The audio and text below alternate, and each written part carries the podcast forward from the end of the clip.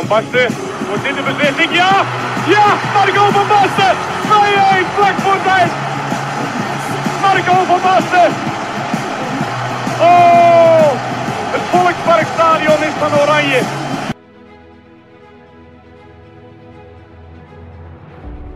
Nou dat is natuurlijk een, een doodzonde. Dat kan niet, daar kon ik niet meer terugkomen in Hilversum. Dus ik heb de beide heren gevraagd om eh, die laatste 500 meter nog een keer over te doen. Zodat wij dus eh, de finish goed in beeld hadden. En dat deden ze. Dat deden ze. En dat zag er echt uit. Ja, het is de eerste keer dat ik dit eh, aan het publiek vertel hoor. Ik ging onmiddellijk naar de verzorger van de ploeg van Evert van Bentum. Die was ook in de nabijheid en zei hij komt hier wel naartoe. Nou goed, eh, dat lukte dus wonder wel. Ik moest hem inderdaad wel even een beetje opvangen en in, in een houtgreep nemen. Want er kwamen natuurlijk allerlei figuren die hem onmiddellijk naar de koningin wilden brengen. Want de procedure was, de winnaar moet naar de koningin. Dat begreep ik ook wel. Maar ik denk, als hij naar de koningin gaat, dan komt hij niet meer bij mij. En dan ben ik het lulletje van de NOS, dus dat laat ik niet gebeuren. Maar wij voelden ons gewoon eh, in ons hemd gezet. Dus eh, met Eddie Poelman samen presenteerde ik dat programma. En wij deden ook allebei langs de lijn. Dus we hebben een tijdje lang gewoon zijn naam niet genoemd. Ook als Feyenoord een doelpunt maakte en hij maakte het doelpunt, lieten wij hem door iemand anders maken. Totdat hij daar zelf achter kwam.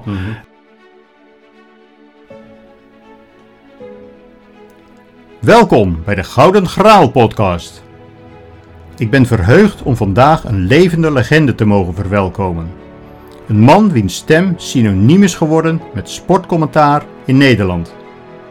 We hebben het hier over niemand minder dan Evert ten Napel. Evert ten Napel is een naam die in de loop der jaren is uitgegroeid tot een icoon in de Nederlandse sportjournalistiek. Met een carrière die zich over meerdere decennia uitstrekt, heeft hij talloze hoogtepunten beleefd en memorabele momenten vastgelegd. Zijn markante stem heeft sportevenementen van wereldklasse begeleid. Van voetbalwedstrijden tot Olympische Spelen en heeft ons allen in de ban gehouden. Een van de meest memorabele momenten in Evert ten Nabels carrière waren zijn onvergetelijke reportages direct na de finish met de Elfstedentochtwinnaar Evert van Bentum. Het was een legendarisch moment waarbij hij de spanning en emotie van de race op een ongeëvenaarde manier overbracht aan de luisteraars en kijkers thuis. Dit geldt zeker ook voor die ene zin toen het Nederlands elftal in 1988 Europees kampioen werd. Deze momenten staan nog altijd in het collectieve geheugen van Nederland gegrift. Maar laten we niet vergeten waar Evert de Napel vandaan komt. Hij is opgegroeid in een klein Drents dorpje en heeft zich opgewerkt tot een vertrouwde stem in vrijwel alle Nederlandse huiskamers. Zijn reis van bescheiden begin tot nationale bekendheid is een inspiratie voor velen. En we kijken er naar uit om meer te horen over de weg die hij heeft afgelegd om te komen waar hij vandaag is.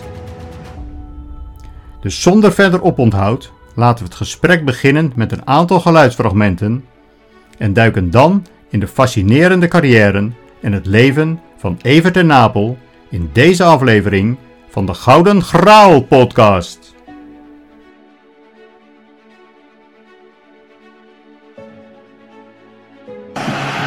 Pescu. Mario. Romario! Romario Sosa Faria. Van Hooydonk. Die moet het doen op Kluivert. Ja! Patrick Kluivert scoort. Drie keer kopte hij over en naast. En daar is hij. Ho, wat een moment. En het velodroom staat andermaal op zijn kop. Jongen, jongen. Goed balletje daar op Lucio. En dan geeft de scheidsrechter een penalty voor een... nee, laat me niet lachen zeg. Voor een duwfout van Jan Tromkamp die ook nog geel krijgt. Wat een giller. Van Persie. Snijder. Snijder! C'est passé voor de Fransen. De. Wat geweldig. Jongen, jongen, jongen, jongen, jongen, jongen.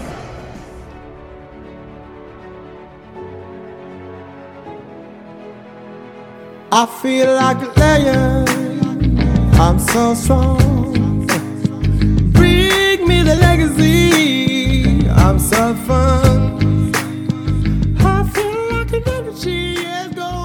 We zijn vandaag te gast in eh, Ermelo. We zijn te gast eh, aan de keukentafel bij Evert en Napel. Dankjewel voor het accepteren van de uitnodiging en voor de koffie die hier al, eh, al voor me staat. Was die koffie een beetje te drinken? De koffie was te drinken. Oké, dat is mooi. Een goede begin, goed begin.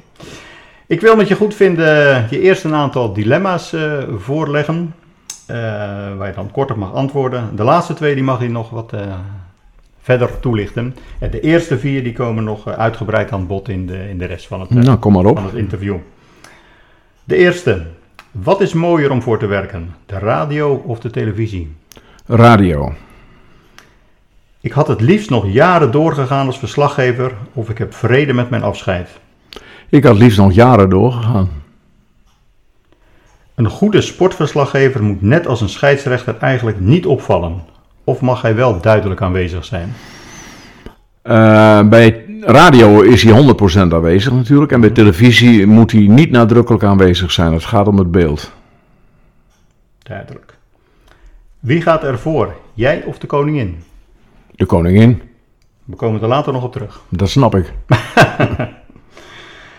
Zijn de beelden van de sprint bij Studio Sport bij de schaatsmarathon van de Ronde van Giethoorn tussen Henry Ruitenberg en Edward Hagen echt of in scène gezet?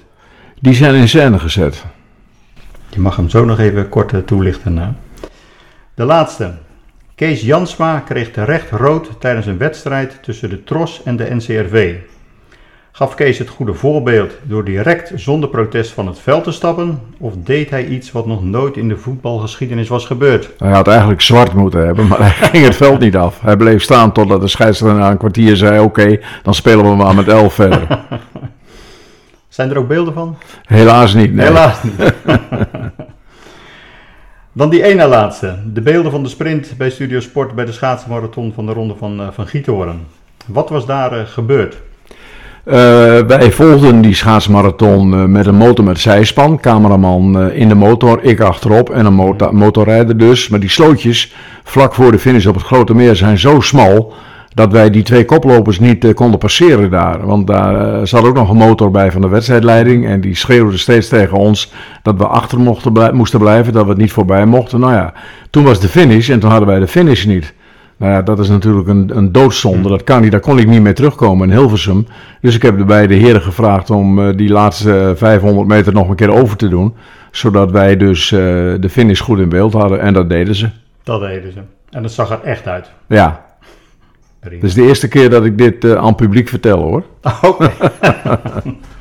Eens moet de eerste keer zijn. Ja, In je boek, het ligt hier voor ons, eh, Het Volksparkstadion is van Oranje, is het voorwoord geschreven door Mart Smeets. Hij schrijft hierin over het EK van 1988. En ik citeer. Evert keek dat lullige rollertje van Marco erin en ontplofte toen met heel Nederland achter zich. Al zou hij nooit meer wat anders gedaan hebben in zijn leven, dan was het in de ogen van velen van ons toch een compleet leven zijn geweest. Einde citaat. Is die ene zin ook echt je hoogtepunt uit je carrière geweest? Een van de vele. Mhm. Maar wel een hoogtepunt. Want daar word ik het meest aan herinnerd. En, en aan de drie finishes bij de Elfstedentocht. Waarbij ik dus drie keer de winnaar steeds eh, direct over de streep kon interviewen. Dat waren wel de hoogtepunten. ja. hoogtepunten. Maar je hebt inderdaad ook die zin ook gebruikt in je, in je boek. Ja. Dus wat dat betreft is wel een, eh, een Ja. kapstok, zeg maar. Zeker. je blijven Ja, ja.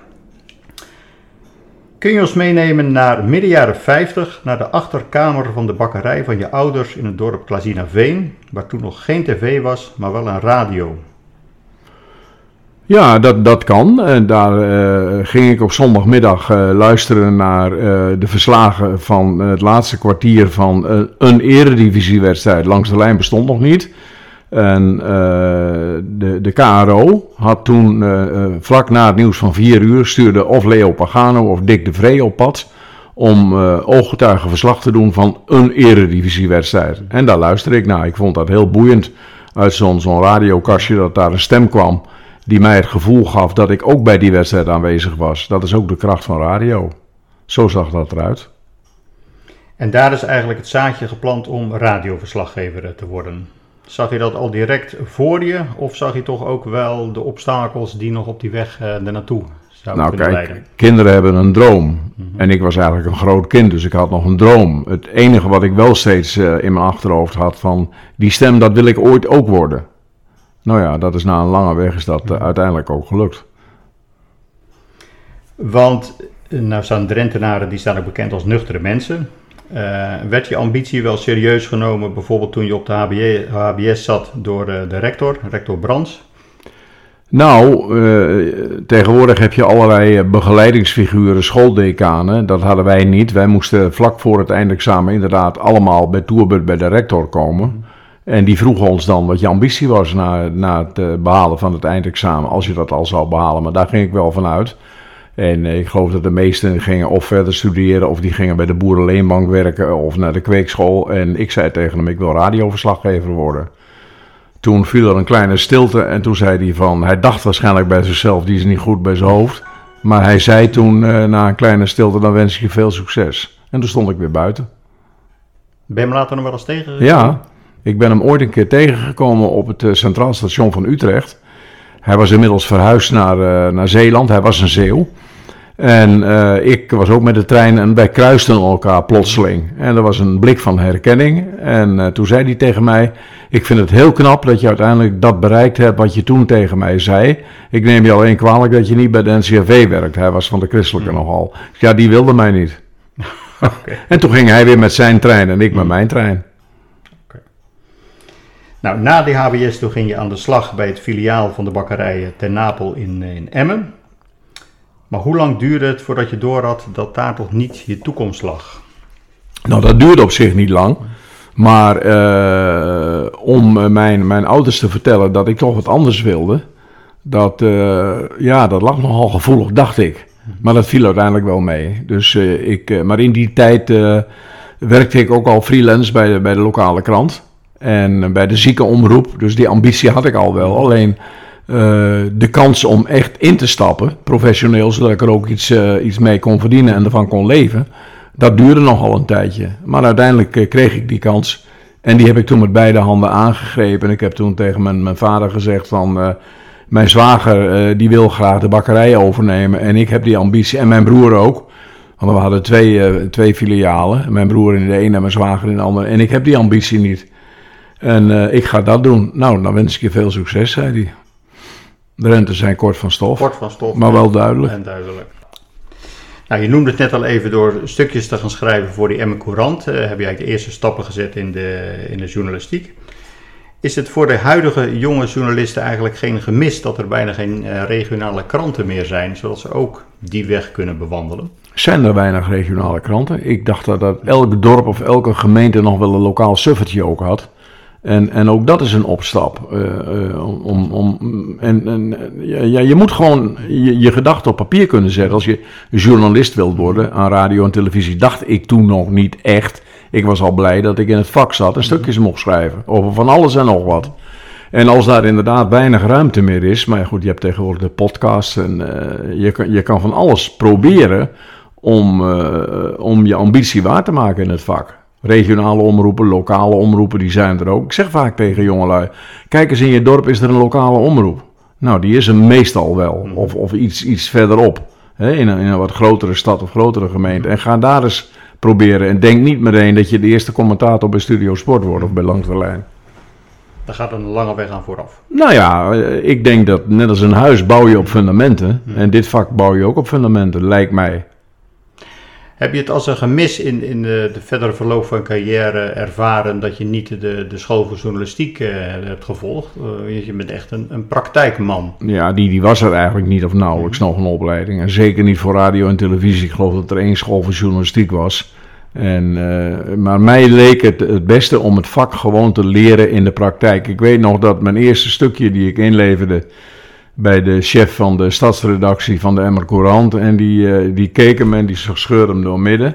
En ik keek verbijsterd. Hij zegt, jij schrijft het nieuws in de laatste regel, maar het nieuws moet in de eerste regel. En dan bouw je je verhaal op. Ga dan maar even terug naar je schrijfmachine. En over een kwartier wil ik je echt een stuk. eh, en toen was het goed. En dat, is even hard, maar Dat zijn lessen die, eh, die bijgebleven zijn. Ja, ja dat, dat denk ik wel. Ik, ik denk bij, bijvoorbeeld bij, bij een voetballer die in het begin, in het eerste kwartier, al drie keer een vreselijke fout maakt. Ja, die moet je eigenlijk meteen wisselen. Dat gebeurt bijna niet. Soms wel. Maar dat, dat, dat, dat is de beste leerschool. Hard, meedogenloos, maar dan weet je het ook gelijk. Nu was een van de, van de zaken waar je dan tegenaan liep, zeg maar, om je ambitie waar te, te maken, was eh, je kwam uit, eh, uit, uit Drenthe, je had een, eh, je had een accent en je hebt die, dat obstakel heb je eigenlijk ook getackeld door logopedie te gaan, Ja. gaan volgen. Ja, ja bij, de, bij de Emmer Ziekenomroep, waar ik inmiddels ook al vrijwilliger was, daar was ook een, een mevrouw en, die, die ook een, een programma presenteerde. En die bleek logopediste te zijn. En eh, we kwamen zo met elkaar in gesprek. En toen zei ze, bij jou is het al wel redelijk goed ontwikkeld. Wij spraken thuis ook niet echt plat Drents, niet echt dialect. Maar ze zegt, kom eens eh, bij mij langs en dan eh, gaan we daar wat aan doen. Nou, allerlei oefeningetjes krijg je dan mee. Dat, klinkt in het begin heel kinderachtig en heel lullig eigenlijk, maar dat moet je gewoon doen. En dat is me uiteindelijk gelukt. En toen ik dan bij de omroep kwam, en dan kom je bij, bij de, de, de goeroe van alle omroepers, Jaap Brandt, terecht. Die toen omroeper bij de VARA was, maar daar moest je dan altijd wel even langs. En die zei, dat klinkt uitstekend jongen, ik hoor een licht accent. Maar bij Felix Meurtens bijvoorbeeld hoor ik dat ook, dat hij uit Limburg komt. En bij Heinz de Bakker hoor ik dat hij uit Friesland komt. Hou dat alsjeblieft, dan ben je authentiek. Dus verander daar verder niet te veel aan en ga zo door. En ik spreek Jaap nog af en toe wel eens, is inmiddels in de negentig. En eh, dan zeg ik ook tegen hem, ik zeg Jaap, er zijn nog heel wat eh, verslaggevers en commentatoren die zouden eens een keer bij jou langs moeten komen. Het is dat jij het zegt, jongen, zei hij dan. Je kwam in die periode bij de Emmer Courant ook eh, Johan Derks eh, tegen, die bij de concurrent het Nieuwsblad van het Noorden werkte. Hadden jullie direct een klik of was het proberen elkaar toch ook vliegen af te vangen? Beide. We hadden wel een klik en eh, we probeerden inderdaad ook. Maar we gingen vaak samen naar klussen toe. Gemeenteraadsvergaderingen, raadsvergaderingen van die kleine gemeentes toen in Drenthe. En dan eh, zat je meestal na een half uur duurde zo'n raadsvergadering. Die burgemeester die eh, had het allemaal goed voorbereid. De wethouders waren meestal lokale ondernemers of boeren. En eh, na een half uur of drie kwartier ging je naar de, naar de kroeg en je dronk een borrel en je nam nog wat zaken door. En dan, eh, dan ging je naar de redactie om je stukje te tikken. Naast het schrijven van artikelen ging je ook met een recorder aan de slag om opnames eh, te maken. Kun je je eerste aangeschafte microfoon nog herinneren? Ja, dat was een niet al te duur dingetje. Dat, eh, dat, dat mocht niet al te veel geld kosten. En eh, ja, dan nam je dingen op. Een, een, een, een wedstrijdverslag bootste je na en, en, en op je zolderkamertje. En, en, en dan luisterde je dat terug en dan dacht je, nou, dit, dit is al heel wat. Maar het was natuurlijk niks. Het was prutswerk gewoon. Maar goed, het was wel vertrouwd raken met. En eh, dat heeft wel geholpen uiteindelijk. Heb je ook die eerste microfoon eh, nog bewaard? Of is die eh, in de loop der tijden... Nou, de eerste is denk ik ergens in een volle bal verdwenen. Maar ik heb nog wel altijd mijn eerste echte professionele recorder. En, en die microfoon die daarbij hoort, die heb ik nog wel. Die heb ik zelf toen moeten aanschaffen. Want het kostte toen een vermogen. En eh, die heb ik nog wel bewaard. Dat is een soort reliquie. Oké, nu heb ik de vrijheid genomen om mijn microfoons eh, op jouw eh, elektriciteit aan, te, aan te sluiten. Maar met die microfoons waar jij mee, begon, die werkten nog op batterijen. Is dat ooit wel eens een keer misgegaan in die beginperiode? Dat is een keer misgegaan met een interview van, ik dacht dat het Willem de Vries was, de toenmalige aanvoerder van FC Twente. En eh, dat interview werd goed opgenomen, maar toen ik het wilde doorspelen bij de PTT in Hengelo, bleek dus dat eh, de batterij vrijwel leeg was. En dat was al na zes uur. Dat moest toen nog, eh, ik was toen al inmiddels al freelancer bij de Tros, dat moest toen nog s'avonds worden uitgezonden.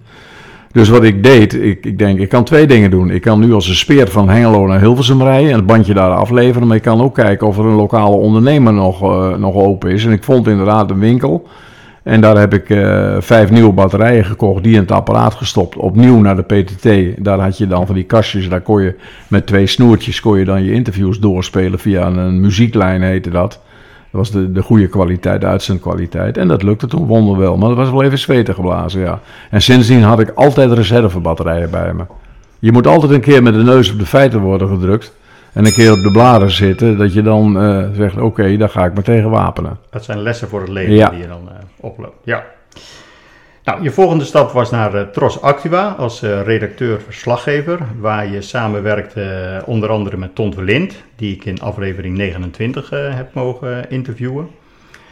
Wat trok je aan in deze nieuwe omroep, die toch ook moest concurreren met grote gevestigde omroepen? Nou ja, kijk, uh, ik, ik, ik, ik zei net al, ik was al een beetje wat onderwerpjes aan het maken voor Tros Actua, voor de sport, maar ook voor de, de nieuws. Hè, want ik zat natuurlijk via de krant uh, bovenop het nieuws in Noord-Nederland. En als ik dacht van dit is misschien wel aardig landelijk, dan belde ik naar de redactie op. Ik zei, ik heb misschien wel een aardig berichtje voor jullie. Oké, wat is het dan? Dat en dat en dat. Oké, maak maar een tekstje van 45 seconden. En uh, bel die maar door. En dan zenden we dat uit in de rubriek Tros Actua Radio. En onder andere Tom Verlind en Gerrit van der Kooi, later uit Zwolle. En, en Willem Bemboom. En Henk Kok uit Veendam. En uh, dat soort gasten, die waren correspondent bij, bij de Tros.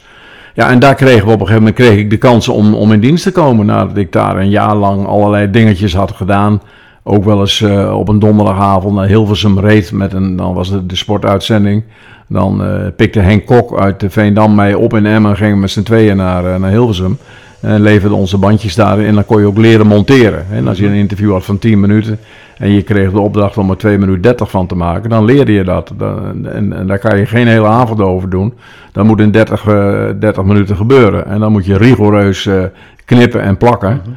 Dus daar leer ik het vak eigenlijk, totdat ik op een gegeven moment een belletje van de baas van de tros kreeg. Die zei, zou je bij ons in dienst willen komen? Nou ja, daar hoefde ik niet al te lang over na te denken, maar moest wel met mijn, met mijn, met mijn partner, toenmalige partner, nog steeds mijn partner, uh, in overleg. Die zat in het onderwijs, die zei, dit is jouw droom, jouw wens, uh, aanpakken die handel en ik krijg daar alweer een baan. En dat lukte. En was het ook een beetje die jonge honden tegen die, die grote gevestigde omroepen? Ja, dat kijk, Tros werd al vrij snel uh, A-omroep. Hè. Die, uh, Joop Landré was, was de oprichter van de Tros. En uh, die, die beukte er flink in, zoals Jan Slachter dat de laatste jaren met Omroep Max heeft gedaan. Daar vergelijk ik het wel een beetje mee. En de Tros maakte programma's voor de kijker en voor de luisteraar. En niet voor de programmamakers. En dat is een groot verschil met een heleboel anderen. Die, die programma's maken voor zichzelf en uh, zoiets hebben van, van goh, kijk mij eens en luister mij eens. Het, uh, gewoon voor, voor de mensen, voor de gewone mensen werken. En dat was de kracht van de tros. En uh, nou ja, op een gegeven moment werd je dan ook als verslaggever zodanig, werd je ook gewaardeerd. Ik, ik, trok op met gasten als Hugo van Rijn, Paul Witteman, Han Engelsman en al dat soort grote Hugo van, oh, Hugo van Rijn noemde ik al, grote radioverslaggevers. En die beschouwden mij als een gelijkwaardige partner. Nou, je dochter werkt nu ook onder andere voor NPO en ook, ook voor Max. En je zult ongetwijfeld met haar er ook wel eens over praten. Wat zijn denk je de grootste verschillen in het omroepland toen en nu?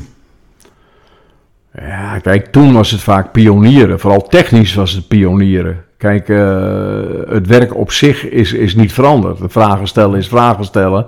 En, en, en, en je moet goed technisch werk afleveren. Als radioverslaggever werk je in je eentje. En als televisieman werk je met een hele crew. Dus daar hoef je alleen maar uh, de vragen te stellen, het bandje mee te nemen. En dat naar Hilversum te brengen. En tegenwoordig wordt het via glasvezelkabels. En weet ik allemaal, razendsnel komt het in de uitzendingen. En in die, wij moesten in die tijd veel meer, uh, ja, veel meer zelf dingen ontdekken. En, en, dat is, maar op zich is er aan het vak niks veranderd. Presenteren is presenteren. En waren toen de kijk-luistercijfers ook al zo belangrijk en leidend in de, in, de, in de keuze van de onderwerpen? Er was niet veel concurrentie natuurlijk. Hè. Je had Hilversum 1 en Hilversum 2. Later is er Hilversum 3 bijgekomen. En je had natuurlijk de zendschepen Veronica en, en, en, Noordzee, die populair waren, vooral bij de jeugd, die ook sportprogramma's maakten en dat goed deden. Maar ik herinner mij in mijn beginperiode, toen ik uiteindelijk ook in de pool van Langs de Lijn terecht kwam, en, en de televisie nog niet echt heel veel dingen live deed, dat Langs de Lijn op een zondagmiddag anderhalf miljoen uh, luisteraars trok. Nou, dat is tegenwoordig natuurlijk een stuk minder, omdat je via ESPN en allerlei andere kanalen kun je alles live volgen op tv. Dus de radio is wat ondergeschikter geworden. Maar toen waren wij gewoon een heel belangrijk medium. Er was ook een radioprogramma van de Tros, Tros Sportcafé. En daar kreeg je eigenlijk alle grote namen achter je microfoon. Van Johan Cruijff, Rinus Michels tot Leo Beenhakker. Maar er was één gast die een keer verstek liet gaan. En die heeft dat moeten bezuren in Langs de Lijn. wat je net ook al noemde, waar je ondertussen presentator was geworden. Weet je nog wie dat was? Ja, dat was Nico Jansen. Amsterdammer, spits van FC Amsterdam en later van Feyenoord. En die stond ook op ons lijstje. Die moet een keer eh, te gasten op maandagavond in Amsterdam. Hadden we dan dat, dat sportcafé. En Nico Jansen kwam niet opdagen. Nou ja, eh, wij hadden natuurlijk flink de pest in. Want eh, dan moet je dat programma, moet je de andere gasten oprekken. Dat was het probleem niet. Maar wij voelden ons gewoon in ons hemd gezet. Dus eh, met Eddie Poelman samen presenteerde ik dat programma. En wij deden ook allebei langs de lijn. Dus we hebben een tijdje lang gewoon zijn naam niet genoemd. Ook als Feyenoord een doelpunt maakte en hij maakte het doelpunt, lieten wij hem door iemand anders maken. Totdat hij daar zelf achter kwam en zei van ik snap wel waarom jullie dat doen. Ik zei oké, nou. Hij zegt eh, zeg maar wanneer ik moet komen. Ik zei volgende week maandag. En toen kwam die. En vanaf toen Ja. werd hij ook weer genoemd. Ja. Mag eigenlijk niet, maar ja. Je hebt samengewerkt met eh, andere grote namen, zoals Kees Jansma, Mart Smeets, Dick van Rijn, Eddie Poelman. Je noemde ze net al eventjes. Was er hierbij ook sprake van rivaliteit? Wie de grote wedstrijden mocht verslaan? Nou, er was al vrij snel wel duidelijkheid bij Langs de Lijn. eh, in, de, in den beginnen dus. En daar had je ook nog Joop Niezen bijvoorbeeld. eh toenmalig hoofdredacteur van Voetbal International. Uitstekende radioverslaggever. Nou, wij maakten daar niet zo'n punt van. Eh, Theo Komen was natuurlijk de, de grote ster. Maar die hield zich voornamelijk bezig met schaatsen en wielrennen. Deed af en toe ook wel eens een voetbalwedstrijd. Eh, ik heb als duo-verslaggever ook met hem eh, voetbalwedstrijden samen gedaan. Ik heb Radio Tour de France gedaan, ook onder andere met hem, met Heinz de Bakker. Nou, nee, dat, ik voelde dat niet zo. Nee, ik mocht interlands doen, ik mocht Europa Cup wedstrijden doen. Later bij de televisie lag dat iets anders. Daar was wel een soort pikorde dat eh, eerst Herman Kuiphoff en Koen Verhoef en later Theo Rijsma, die waren daar het langst. En het was duidelijk dat die de echte grote dingen deden. Daar had ik ook niet zo'n probleem mee. Ik was al blij dat ik, eh, dat ik er zat. En ik vond eigenlijk alles prima. Ik vond Excelsior tegen, tegen Sparta net zo leuk als Ajax tegen Feyenoord. Nou, je noemde net de naam al even van Theo Komen. Eh, en een van mijn eerste vragen als, eh, bij de dilemma-vragen was van wat is leuker om voor te werken, de radio of, eh, of de tv? Toen zei je eigenlijk eh, de radio. Ik denk dat Theo Komen eh, daar wel een, een sprekend voorbeeld van is. Want als er iemand was die eh, een, een gebeurtenis kon beschrijven, dan was Theo Komen dat, eh, dat wel. Theo was een grootheid, inderdaad. Die, eh, die, die schilderde gewoon. Het was een, een, een soort Vincent van Gogh, een soort Rembrandt als, als verslaggever. Die kon, die kon schilderen, die kon van niets iets maken. En eh, dat was ook wel eens een keer dat het niet helemaal waarheidsgetrouw was. Eh, zeker eh, in, in de Tour de France. Dat, ja, de televisie zond toen nog de etappes niet live uit. Dus als er een saaie etappe was, dan wilde Theo er nog wel eens wat van maken wat niet zo was. Maar ach, het was leuk. En hij kon het.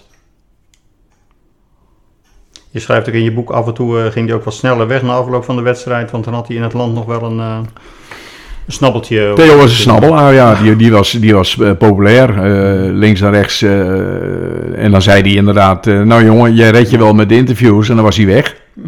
En dan moest hij nog, nog wat doen. Wat weet ik niet. Dat maakt me ook niet uit. Er zijn vast in je lange carrière ook veel dingen misgegaan terwijl je live op radio of op tv was. Welk voorval schiet je hierbij als eerste te binnen? Dat misging. Nou... Ik had een keer, dat was bij een, een Europa Cup wedstrijd van Roda JC in, eh, in Monaco. Daar had ik de avond van tevoren, was ik bezig eten met Apollonius Konijnenberg. Hij is eh, onlangs overleden. Hij was toen zaakwaarnemer, een buitengewoon flamboyante man. Die woonde daar ook in de buurt. En we hadden inktvis gegeten. Nou, eh, ik raakte aan de diarree en eh, de dag daarop, de wedstrijddag, had ik dat dus nog steeds. En ja, ik, ik, af en toe hield ik het gewoon niet meer.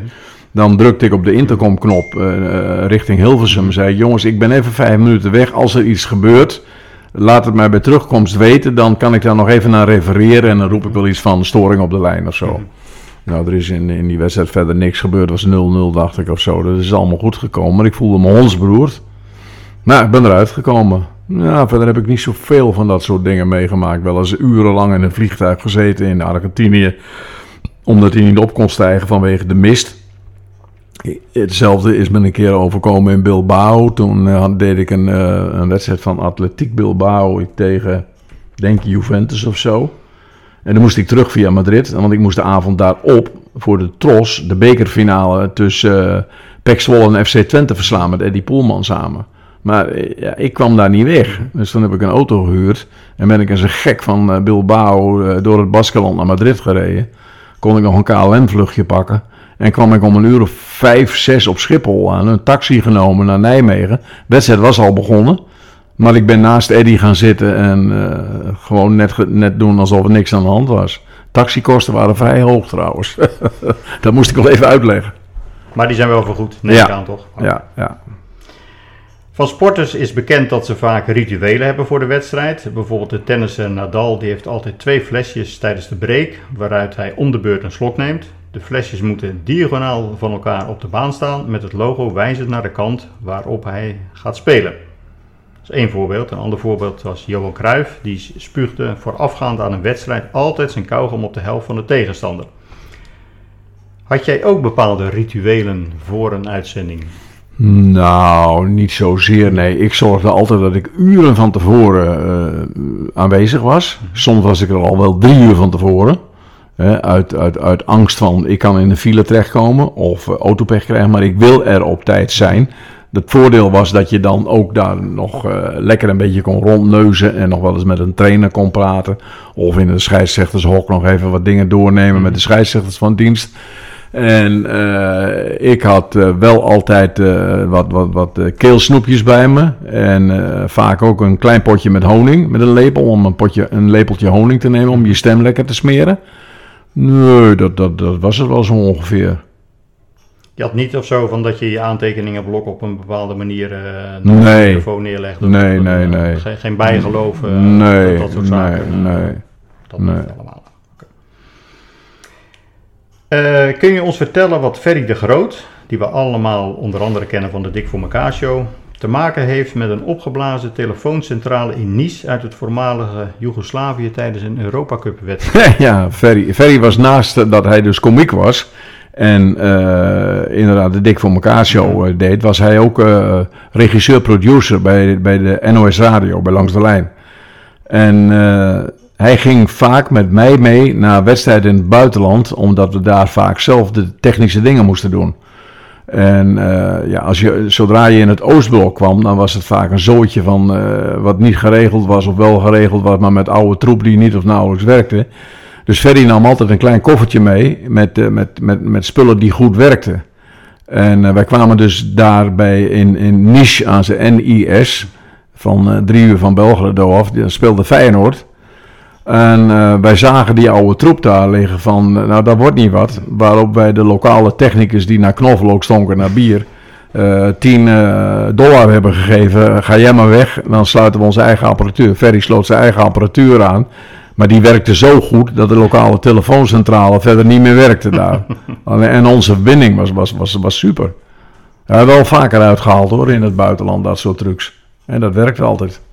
Alles voor een goede uitzending. Ja, Maakte je voorafgaand aan iedere sportuitzending ook een lijstje met punten die je eventueel kon vertellen? Of was het echt voornamelijk improviseren? Ah, ik had wel altijd een half A4'tje met een paar dingetjes. Maar ik eh, prentte het goed in mijn hoofd. En eh, eh, mijn motto was ook: zorg dat je alles weet. Maar vertel niet alles wat je weet. Want wat jij niet vertelt, dat weet de luisteraar niet. Dus eh, heb je hem? Ja, hè? Ja, ja. Ja, die snap je.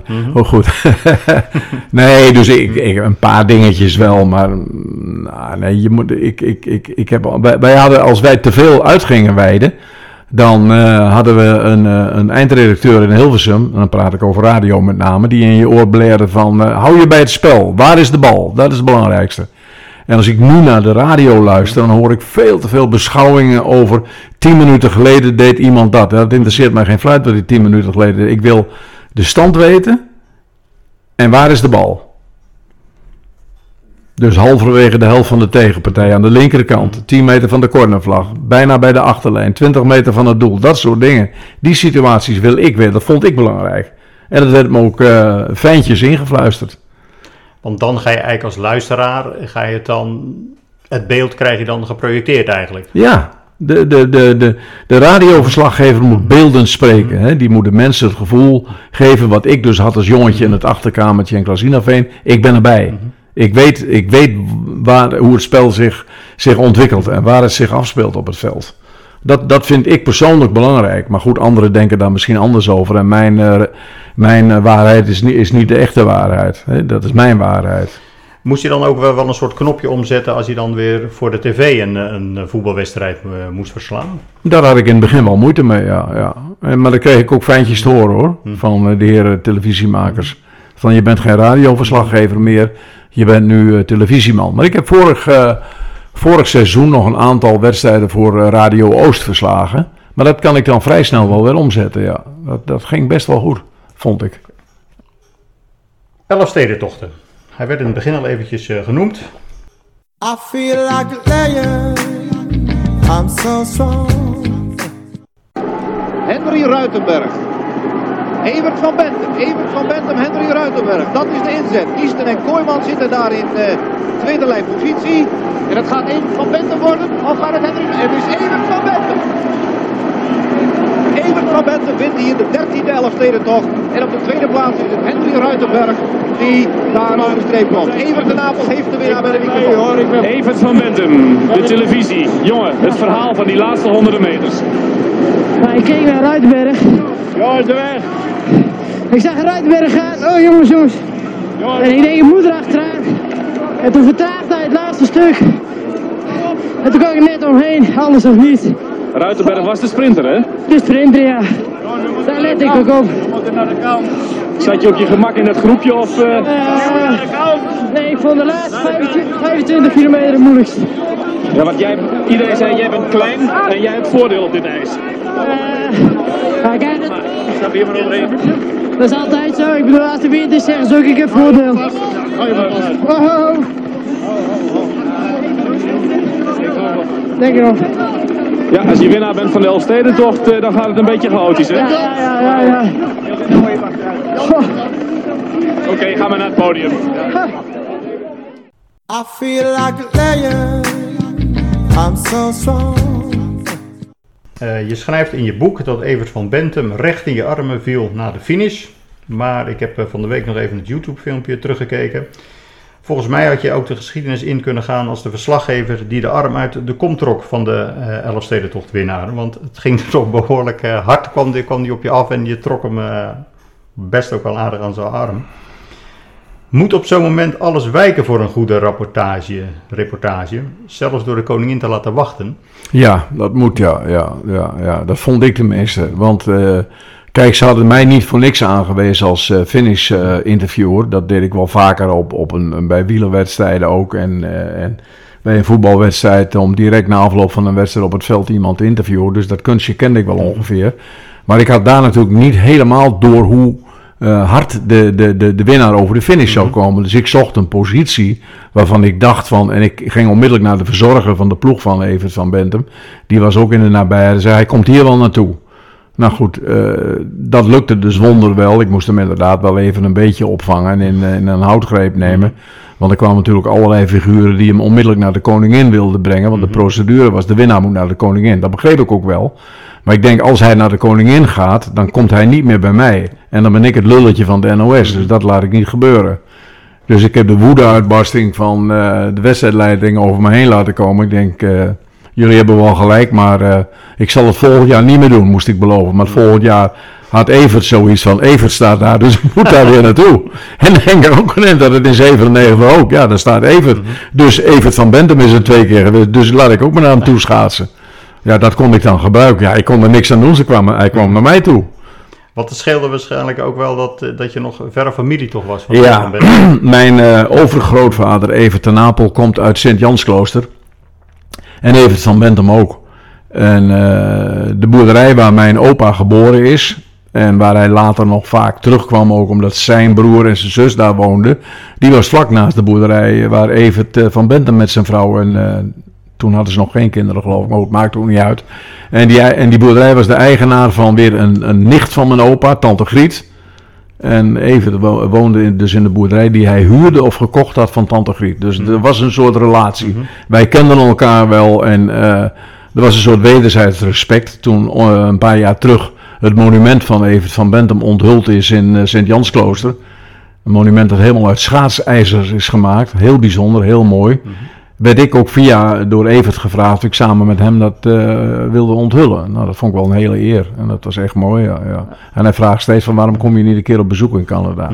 Dat is er nog niet van gekomen, maar wie weet. Nou, het zijn natuurlijk wel historische beelden. Ja. Ehm, Worden grijs gedraaid, hè, bijna. Iedere Ja. keer komt het weer. Je bent door je werk ook in contact gekomen met vele beroemdheden. Misschien is wel de bekendste wereldburger eh, Nelson Mandela geweest. Wat gebeurde er met je als de nuchtere Drent toen je hem de hand schudde? Toen kreeg ik eh, echt eh, een soort stroomstoot door mijn lichaam. Een soort gevoel van, ja, dit is een bijzondere man. Die heeft, heeft, meer dan 25 jaar gevangen gezeten. Eh, koestert geen wraak tegen, tegen de mensen die hem gevangen hielden. Eh, een man die, die eindelijk een keer wat, wat, wat, wat, wat positief nieuws bracht in, in Zuid-Afrika. Wat natuurlijk altijd eh, in een verdomhoekje heeft gezeten door de apartheidspolitiek, terecht. En eh, ja, ik vond dat, dat, dat, dat vond ik zo bijzonder. Dat ik denk, oh, ik heb ook een keer naast Henry Kissinger in een vliegtuig gezeten. Vond ik ook bijzonder. Maar Nelson Mandela is echt, ja, dat is heel, ja, onbeschrijfelijk, zo mooi. Is het dan ook zijn charisma wa- wat, Ja. wat hij had? Ja, ja, ja, ja. Ik denk, die man, daar heb ik nou echt duizend procent respect voor. Zo- Die zo lang daar gevangen heeft gezeten en dan uiteindelijk president wordt van zijn land. Dat, eh, ja, heel bijzonder. Je noemde net even als tussenzinnetje dat je ook naast Henry Kissinger eh, he- hebt gezeten. Dat kunnen ook niet veel mensen zeggen. Hoe Nee. kwam dat tot stand? Nou, ik eh, was commentator bij het WK in Amerika en hij was voorzitter van het organisatiecomité. En eh, ik had een, in een weekend een vrij lastig programma. Ik moest op zaterdag een wedstrijd eh, becommentariëren in Orlando, Nederland-België. En eh, de, de producer die had bedacht dat ik op zondag dan in Los Angeles ook wel een wedstrijd kon doen. Dat is zes uur vliegen door drie tijdzones heen. En hij zegt, dan boek ik voor jou een eerste klas ticket. En in dat toestel van, ik dacht dat het eh, toen nog niet Pan American Airways was, maar dat wil, wil ik afwezen. Het was United volgens mij. Daar waren acht stoelen in de eerste klas. En ik kreeg daar een stoel. En naast mij eh, zat Henry Kissinger. En die vroeg eh, heel kort wie bent u en dat soort dingen. Nou, ik ben een van de commentatoren en nou, ik wens u veel succes. Ik denk, ja, nou ja, Henry Kissinger. Toch wel een mannetje, hè? En daar leeft nog steeds. Voor mij is hij pas 100 geworden. Ja, ja, ja. Ja. Is het feit dat je niet de WK-finale van 2006 van commentaar mocht voorzien nog steeds een open wond? Of is het ondertussen een klein litteken geworden? Nou, ik ben toen even heel boos geworden. Om, zo zit ik in elkaar. Ik kan soms heel snel even ontploffen. Als ik vind dat, eh, dat dat nodig is. En dat was toen nodig. En daarna gaat dat weer over gewoon. En ik werd vooral gesterkt door het feit dat eh, vrijwel alle collega's vonden dat ik die finale had moeten doen. En ook mensen uit de voetbalwereld die zeiden, "Hoe- waarom heb jij die finale niet gedaan? Zei, nou ja, daar moet je bij iemand anders voor zijn. Daar ga ik verder niet over. Maar goed, het leven gaat door. eh. Zeker. Toen ik eh, aan mensen vertelde dat ik jou vandaag zou gaan interviewen, kreeg ik vooral van de jongere generatie te horen: Oh, dat is toch die man met de stem bij eh, Viva Voetbalspel? Klopt. Was dat alleen een, eh, een leuke snabbel of was dat ook echt serieus hard werken, dat, eh, dat inspreken? Beide. Beide. Het, eh, het, het begon, het spel bestond al enige tijd met Engels commentaar. Op een gegeven moment wilde de uitgever, die wilde daar ook een Nederlandse versie van maken. En die hebben toen bij de NOS neergelegd dat ze eigenlijk iemand van de NOS wilden hebben. Om, om het echt serieus te maken. Nou, dat wilde men in eerste instantie niet, want ja goed, de NOS, die mag, dan mag je niet, niet snabbelen of niet, niet eh, er iets bij doen. En, nou, oké. Maar even later eh, kreeg ik toch een belletje van de, de hoofdredacteur. Ja, ze willen jou hebben en eh, in dit geval vinden wij het goed. Nou, dat was de, de eerste, we kwamen al vrij snel tot overeenstemming. De eerste eh, keer was, moest ik 15.000 namen inspreken. In twee verschillende toonhoogtes. Ja, dat was een helse klus gewoon. En toen heb ik wel eens gedacht, waar ben ik aan begonnen? Dus als je dan bijvoorbeeld Willem van Hanegem, hoe, hoe ging dat dan? Ja, dan, dan zei Van Hanegem. Van Hanegem! Kruif. Kruif! Dat als er een doelpunt of iets bijzonders, dat ze dan die, die tweede versie konden gebruiken. En hoe dat technisch werkt, had ik totaal geen idee van. Ik werd uitgenodigd in een studio in Utrecht. En ik heb dat uiteindelijk 15 jaar volgehouden met, met Jurie Mulder. Zij wilden een, een co-commentator erbij. Ik heb ze nog gezegd, dat is in Nederland niet gebruikelijk. Maar eh, de Engelsen eh, wilden dat. Nou, er waren twee opties, Wim Kieft of Jurie Mulder. En Wim Kieft wilde niet of kon niet. En toen werd het Jurie.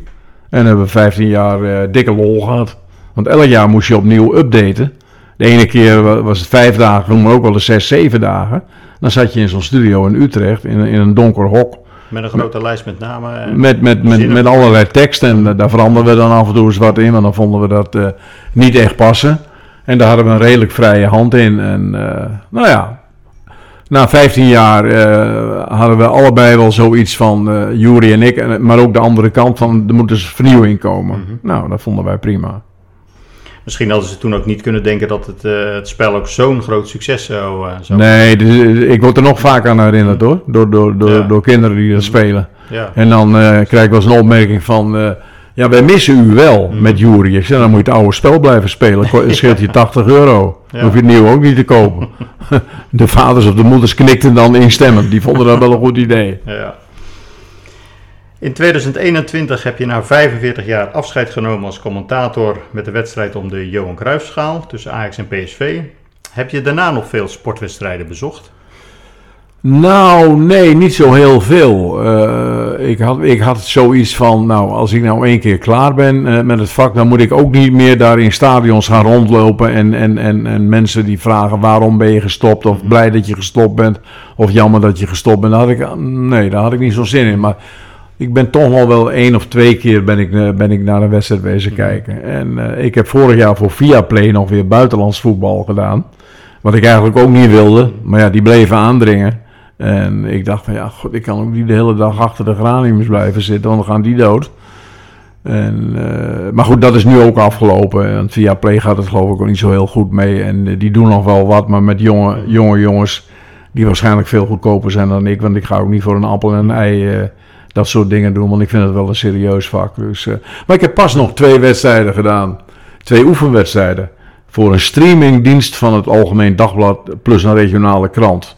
Nou, ik weet niet wat dat is. Maar ze zeiden tegen mij: ga jij maar gewoon doen wat je altijd hebt gedaan, dan komt het wel goed. En wij regelen technisch wel hoe dat werkt. Dus ik heb eh Schalke tegen FC Twente. Vlak voor de start van de competitie. 33.000 toeschouwers bij een vriendschappelijke wedstrijd. In de Veltins Arena in, eh, in, in Gelsenkirchen. Leuk om te doen lijkt me. Hartstikke leuk om te doen. Ja, ja. Nou, daarna nog oh, houtje touwtje televisie met één camera en eh, geen herhalingen van NAC tegen de kampioen van Zuid-Afrika, de Mamelodi Sundowns. Op een veldje, nou dat was heel lastig, omdat ik daar, eh, ja, daar had ik nauwelijks referentie. Maar goed, ook daar heb ik me wel uitgered en zij waren blij en ze zeiden, als we dat weer gaan doen, zo in streamen, dan, eh, dan bellen we je wel weer. Dus nou ja, dat hoor ik dan wel. Want als ik je een onbescheiden vraag mag stellen, welke leeftijd heb je nu al bereikt? Ik ben geboren in 1944, dus als je snel terugtelt ben ik 79. En je noemde net al, je gaat niet achter de geraniums zitten, want dan zouden ze doodgaan. Maar met wat voor bezigheden hou je nu voornamelijk bezig? Nou, ik, ik, ik, ik heb een eh, vrij grote tuin, maar ik ben niet echt een tuinier. Eh oppassen op de kleinkinderen. Ik eh, begin zaterdag weer voetbalwedstrijden te fluiten bij de clubjes hier in het dorp. En ik ben van vroeger KNVB scheidsrechter geweest. En, eh, dus ik heb eh, in principe alle diploma's. En eh, ik, ik fiets vrij veel. Ik ben lid van een motorclub. Dus wij rijden regelmatig motor. We gaan binnenkort gaan we een week naar Polen, Slowakije met een vast groepje van zes man. Ik ben lid van een kookclub. Dus één keer in de maand koken we. En ach, ik ben columnist van het Dagblad van het Noorden. Het vroegere Nieuwsblad van het Noorden. En eh, op maandagmorgen heb ik nog een eh, rubriekje bij eh, Max Radio 5 om kwart over acht. En dan neem ik met de presentator van dienst Bert Haandrikman neem ik het, de sport van het weekend door in een paar minuten.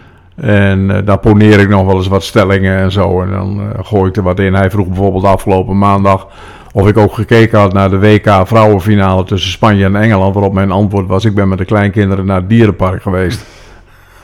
Dus niet. Dus niet. Dus niet, zegt hij. Ik zeg, nee, ik ga toch ook niet naar een hockeyfinale tussen Spanje en Engeland kijken.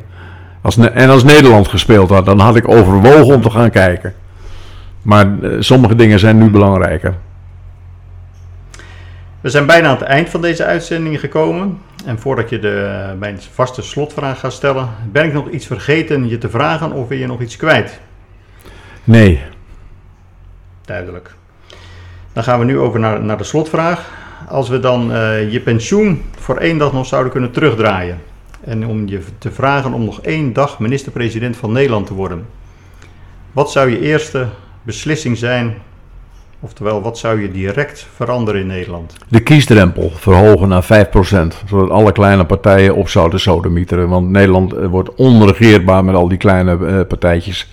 Dus gewoon een heleboel van die kleine eenmansfracties uh, wegwezen. Eigenlijk hetzelfde systeem wat Duitsland volgens mij ook heeft. Ja, en Engeland en, en veel andere landen. Dus van de gekke dat we straks bij de verkiezingen op 22 november met 21 of 22 uh, lijsten aankomen zetten.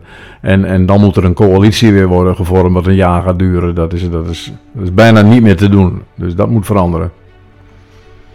Nou, als je dat in één dag voor elkaar zou krijgen, ik denk dat er wat langer denk zal gaan. Ik denk dat het niet gaat lukken.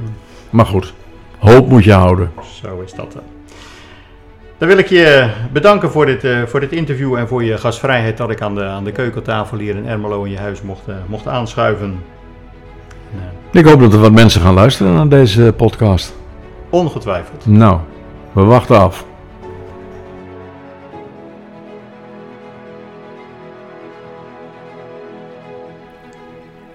Wat een buitengewoon en inspirerend gesprek was dit met Evert en Napel in de Gouden Geraal podcast. We hebben niet alleen een blik kunnen werpen op de hoogtepunten van zijn uitzonderlijke carrière, maar ook op de persoon achter die iconische stem. Evert ten Napels nuchterheid en vakkennis zijn echt bewonderenswaardig. Hij heeft ons laten zien dat een jongensdroom werkelijkheid kan worden, maar alleen als je bereid bent hard te werken en doorzettingsvermogen toont. Zijn verhaal herinnert ons eraan dat succes niet altijd vanzelf komt, maar het resultaat kan zijn van vastberadenheid, passie en toewijding. Bedankt voor het luisteren naar deze aflevering van de Gouden Graal podcast. Blijf gemotiveerd en vergeet niet om u kosteloos te abonneren, zodat u als eerste toegang krijgt tot de volgende afleveringen.